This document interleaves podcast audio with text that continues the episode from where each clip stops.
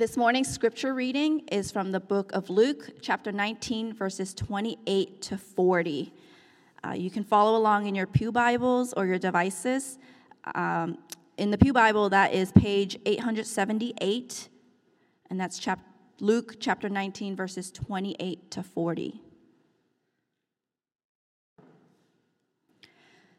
And when he had said these things, he went on ahead, going up to Jerusalem.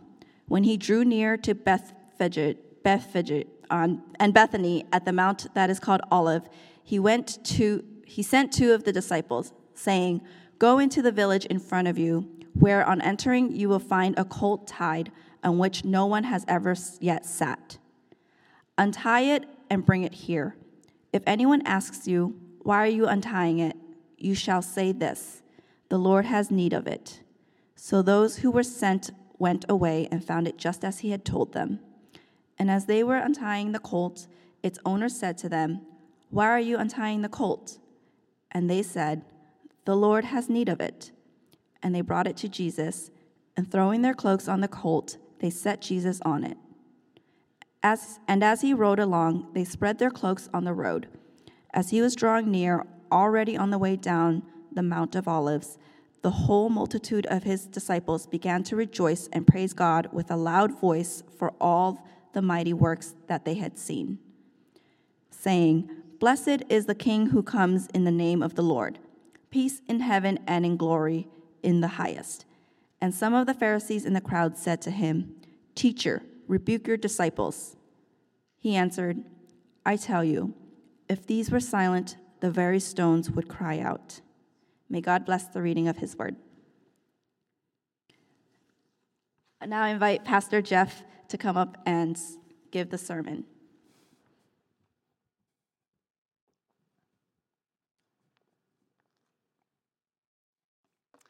I have a brother that lives in Hawaii, which I recommend to all of you. Don't you think everyone should have a brother that lives in Hawaii? And whenever we visit, we always see volcanoes. Most of the time, we see them from down at uh, this level, and you look up and they're green and they're lofty and inviting, um, very attractive. But once we went up to the rim, and the volcano was actually active at that time. They kept you way back, maybe a quarter of a mile, maybe even more than that, from the, the caldera. But we were there at sunset and then at night, and way out there, we could see a glow of the lava uh, bouncing off of the, the light bouncing off of the clouds. We, every now and again, you'd see a spurt come up. You could hear it from a quarter of a mile or more away, bubbling and churning and hissing. And I mention this to you in order to draw an analogy between this experience of the volcano and maybe the experience the disciples had of Jesus the Messiah on this Sunday we call the triumphal entry. And the analogy is viewed one way, Jesus is uh, attractive and, and kind of normal, and he grew up in a small town, and he looked like everyone else, and he was nice. Viewed from another perspective, perhaps from above, he is powerful and there's even a danger and uh, there is heat there.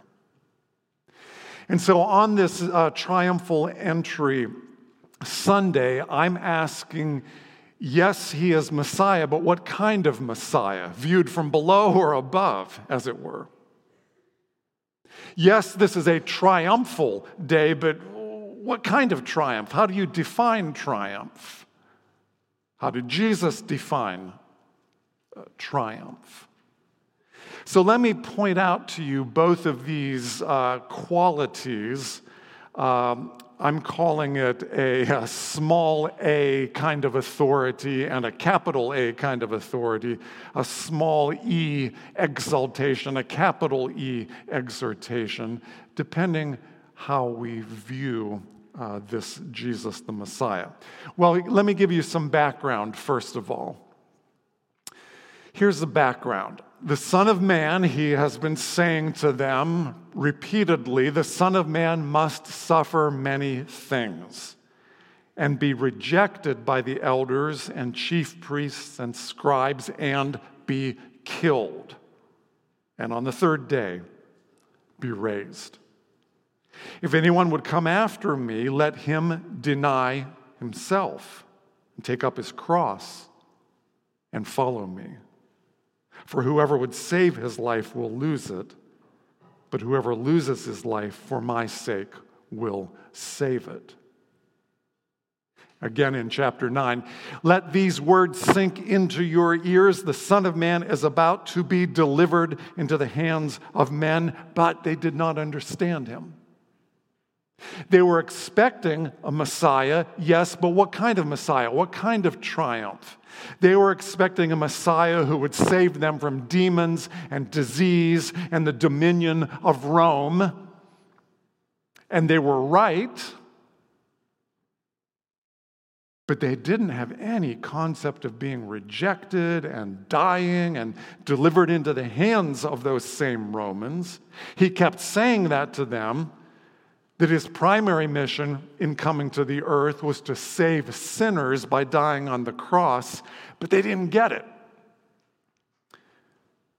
And I'm asking, what kind of triumph is he offering? What kind of Messiah is he? They didn't recognize that he would keep his power, kind of like a volcano in reserve. He came in humility and sacrifice and meekness and weakness and death on the cross. What kind of triumph is that?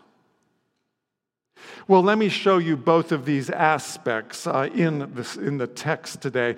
And I remind you that when we read narrative stories in the Bible like this, we have to ask ourselves what is the author showing us as well as what he's telling us? Remember that distinction between showing the actions and then making straightforward uh, propositional statements like I'm making to you right now. But what does he show us? What kind of Messiah? What kind of authority does he have? First of all, the kind of authority we might expect from the Messiah. Verse uh, 28 As he went on ahead. So pause right there. You and I tend to breeze over such statements, but pause right there. He is going to Jerusalem. He is going to die. He is going to give his life as the sacrifice for our sins. And he is in the lead. He went on ahead. This is the, the, the going into the lion's den, volunteering to go on ahead. And the author is showing us somebody in charge, someone who's in charge of his own mission. There's a kind of authority here, a subtle way to depict that for us. Mark says, as he went on ahead, Mark says the disciples were amazed. Like, wow, what is he doing? Doesn't he know that they're against him in Jerusalem? I mean, he's from Galilee and we're, we're from Galilee. And what, what is he doing? Yeah, he knows what he's doing as he goes on ahead. Look at this he sent two of the disciples. Look at his authorities, telling people, go here, go there, directing things. He sent two of the disciples, saying, Go into the village in front of you, where on entering you will find a colt tied on which no one ever yet sat. Untie it and bring it here. He is the one who is orchestrating events. He is the, uh, the leader of the band. He is telling his disciples how to serve. There is authority here. By the way, I wonder what the people who owned the cult uh, thought. they don't seem to, you know, pro- protest or anything, but you wonder, well, what's going on here? The Lord needs it. Uh, okay, well, what, huh, who's that? I have a friend that was reading this story in a prison, minimum security prison for men. He was reading the whole gospel story, and he got to this, and they started laughing. Go in there, untie the colt, bring it to me, and if they ask you, say, Well, the Lord needs it. And these prisoners were thinking, Yeah, I tried that. Look where it got me. but there is authority, yes? Keep going. And they found it just as he said. This is a little mini prophecy here. It's not a big prophecy like, you know, the end times, but he's predicting what you're going to go into the village, you're going to see a cult there, and you're going to say to them such and such, and that's how it all turned out. The author is showing us somebody with authority, a prophet small p prophet. What else do, do, do, we have here? Look at the repetition of the Lord. Tell them the Lord has need of it. So they went ahead and they said, The Lord has need of it. He is taking that title on himself. The people are acquiescing, they are yielding to his authority. All right, capital A authority. This is what we would expect, right? Triumphal entry. Keep going. Small a authority. First of all, where do they place Jesus? Where does it say? Three times on a colt. A colt. That's a little, you know, kind of a baby donkey. I think it might have been comical seeing Jesus on this colt. Like the colt's maybe this high, I don't know, like that, his legs hanging over each side. You would expect the Messiah to roll into town in a limo with a motorcade and the lights are flashing, right? He's coming on a colt. It's like he's pulling into town on a worn out 20 year old little Suzuki car. It's sputtering. It's, it can hardly make it up the Mount of Olives. The crowd is pushing it from behind. What kind of entrance is this? What kind of authority is this? Riding on a colt. And then the Bible says three times tell them the Lord has need of it. The Lord has need of it, or is it twice? The Lord has need of a colt? Mm-hmm. This is the nature of our Messiah. He comes into town on a borrowed colt. He uses a borrowed room for the Last Supper. He is placed in a borrowed tomb. What kind of Messiah? What kind of triumph? So Jesus has authority, but not perhaps what they were expecting. There's a similar dynamic with the issue of exaltation, capital E, small e. Look at their exaltation. First of all, throwing their cloaks on the colt, they set Jesus on it. They spread their cloaks on the road.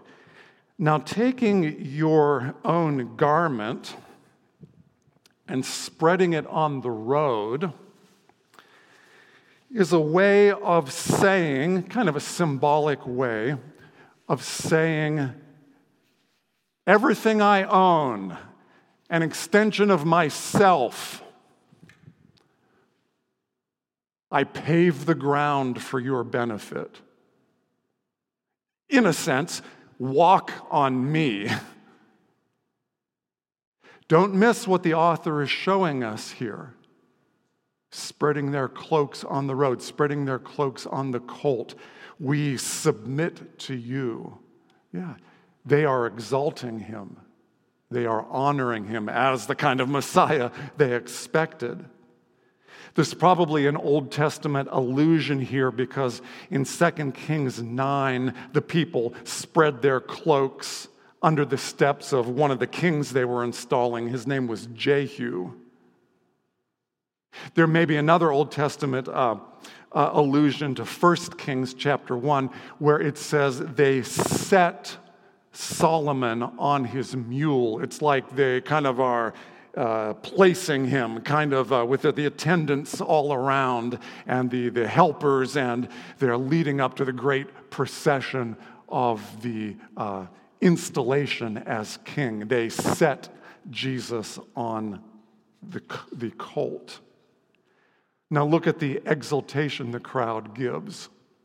The whole multitude, look at the words rejoice, praise God, a loud voice. Blessed is the King who comes in the name of the Lord. Peace in heaven and glory in the highest. Exultation. The crowd's going crazy. How many days later will they do 180 degrees? But here they exalt him and lift him up. However, they're saying more than they realize. Here's what I mean. They're quoting from Psalm 118 Blessed is he who comes in the name of the Lord. That was traditional in Passover that was traditional for the people of Jerusalem to greet the pilgrims who were going up, up, up, ascending to Jerusalem. It was traditional for them to greet those pilgrims with this verse. So good so far, but they're, they're saying more than they realize. Because read the rest of Psalm 118. Read the context for. Blessed is he who comes in the name of the Lord. Uh, read what's going on there in Psalm 118. The stone the builders rejected has become the cornerstone. The Lord has done this. It's marvelous in our eyes. This is the day the Lord has made. Let us rejoice and be glad in it. Blessed is he who comes in the name of the Lord. Yes, exultation. But what kind of exultation? An exultation that arises from being rejected. What kind of Messiah is this? What kind of triumph is this? The crowd missed the rejection part. They didn't associate that with their Messiah. They were looking for a second Maccabee to come and overturn the Romans. They were looking for a miracle worker. In the chapter previous to this, Luke 18, he had just healed Bartimaeus. Yeah, that's what they're looking for. Yeah, baby. But in God's viewpoint, Jesus deserves worship, exaltation, praise,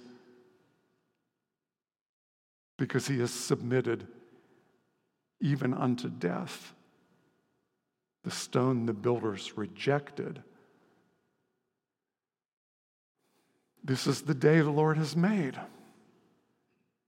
Rejoice that he has come to give his body as a ransom for many. And so I ask, what kind of Messiah?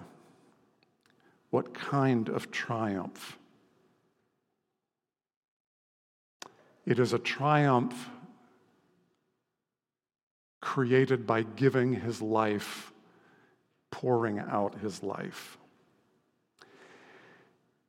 And now, as disciples of Jesus, he set the pattern for us.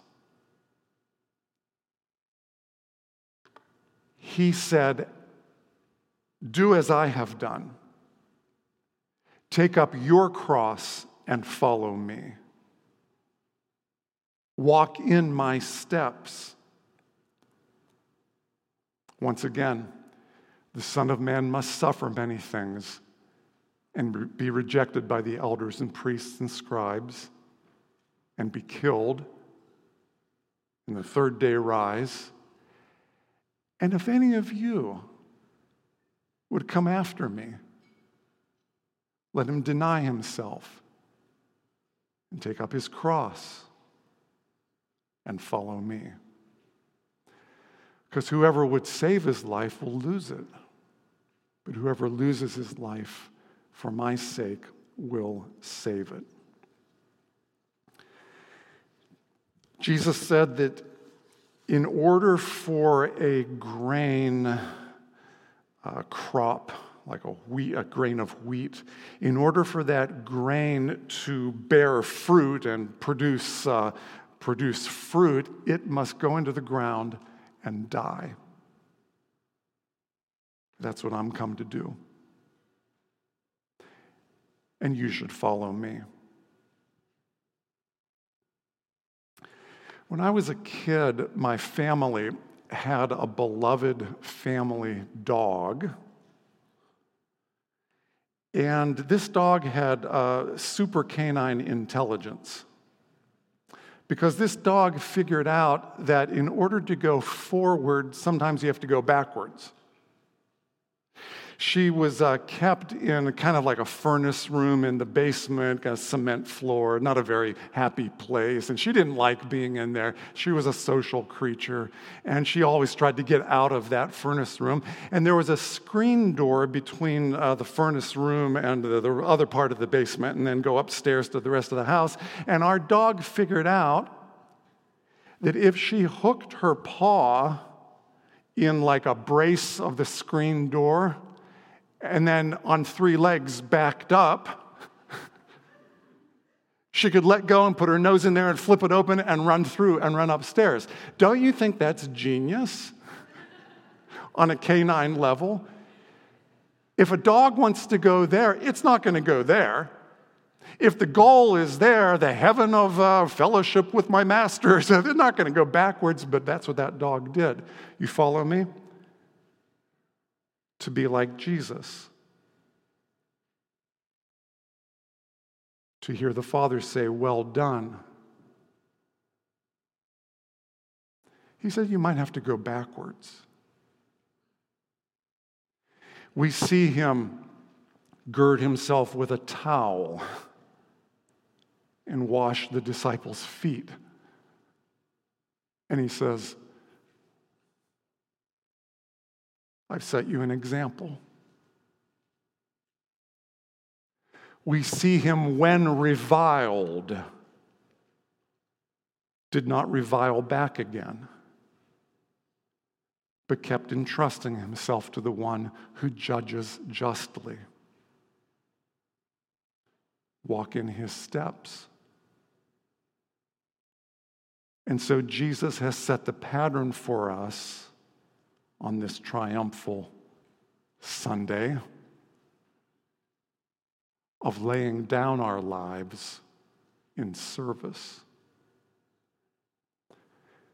So at work, what's this look like for you? To lay down your life, to walk backwards at work in your home to be Jesus' disciple, to walk in his steps. What's that look like for you in your home? With your kids, what does it look like to lay down your life? Let this mind be in you, which was also in Christ Jesus who, although he was made in the image of God and equal with God, did not regard equality with God something to be grasped, mine, mine, mine, but humbled himself. Let that mind be in you that was also in Christ. And that, my friends, is the message of the triumphal entry. Jesus has authority, yes, but right now he's using his authority to enlist volunteers. He doesn't force people to bend the knee. Jesus deserves exaltation, yes, but not because he conquered the Romans, but because he was riding on a colt and he came to give his life as a sacrifice. That's why he came into Jerusalem on this day we call the triumphal entry. So praise him, honor him, follow him. Heavenly Father, we do give you praise, honor, thanks for sending your Son to give his body as a sacrifice for the sins of mankind. Help us to do the same. Help us to lay down our lives. Help us to walk in his steps to be his followers. In Jesus' name we pray. Amen.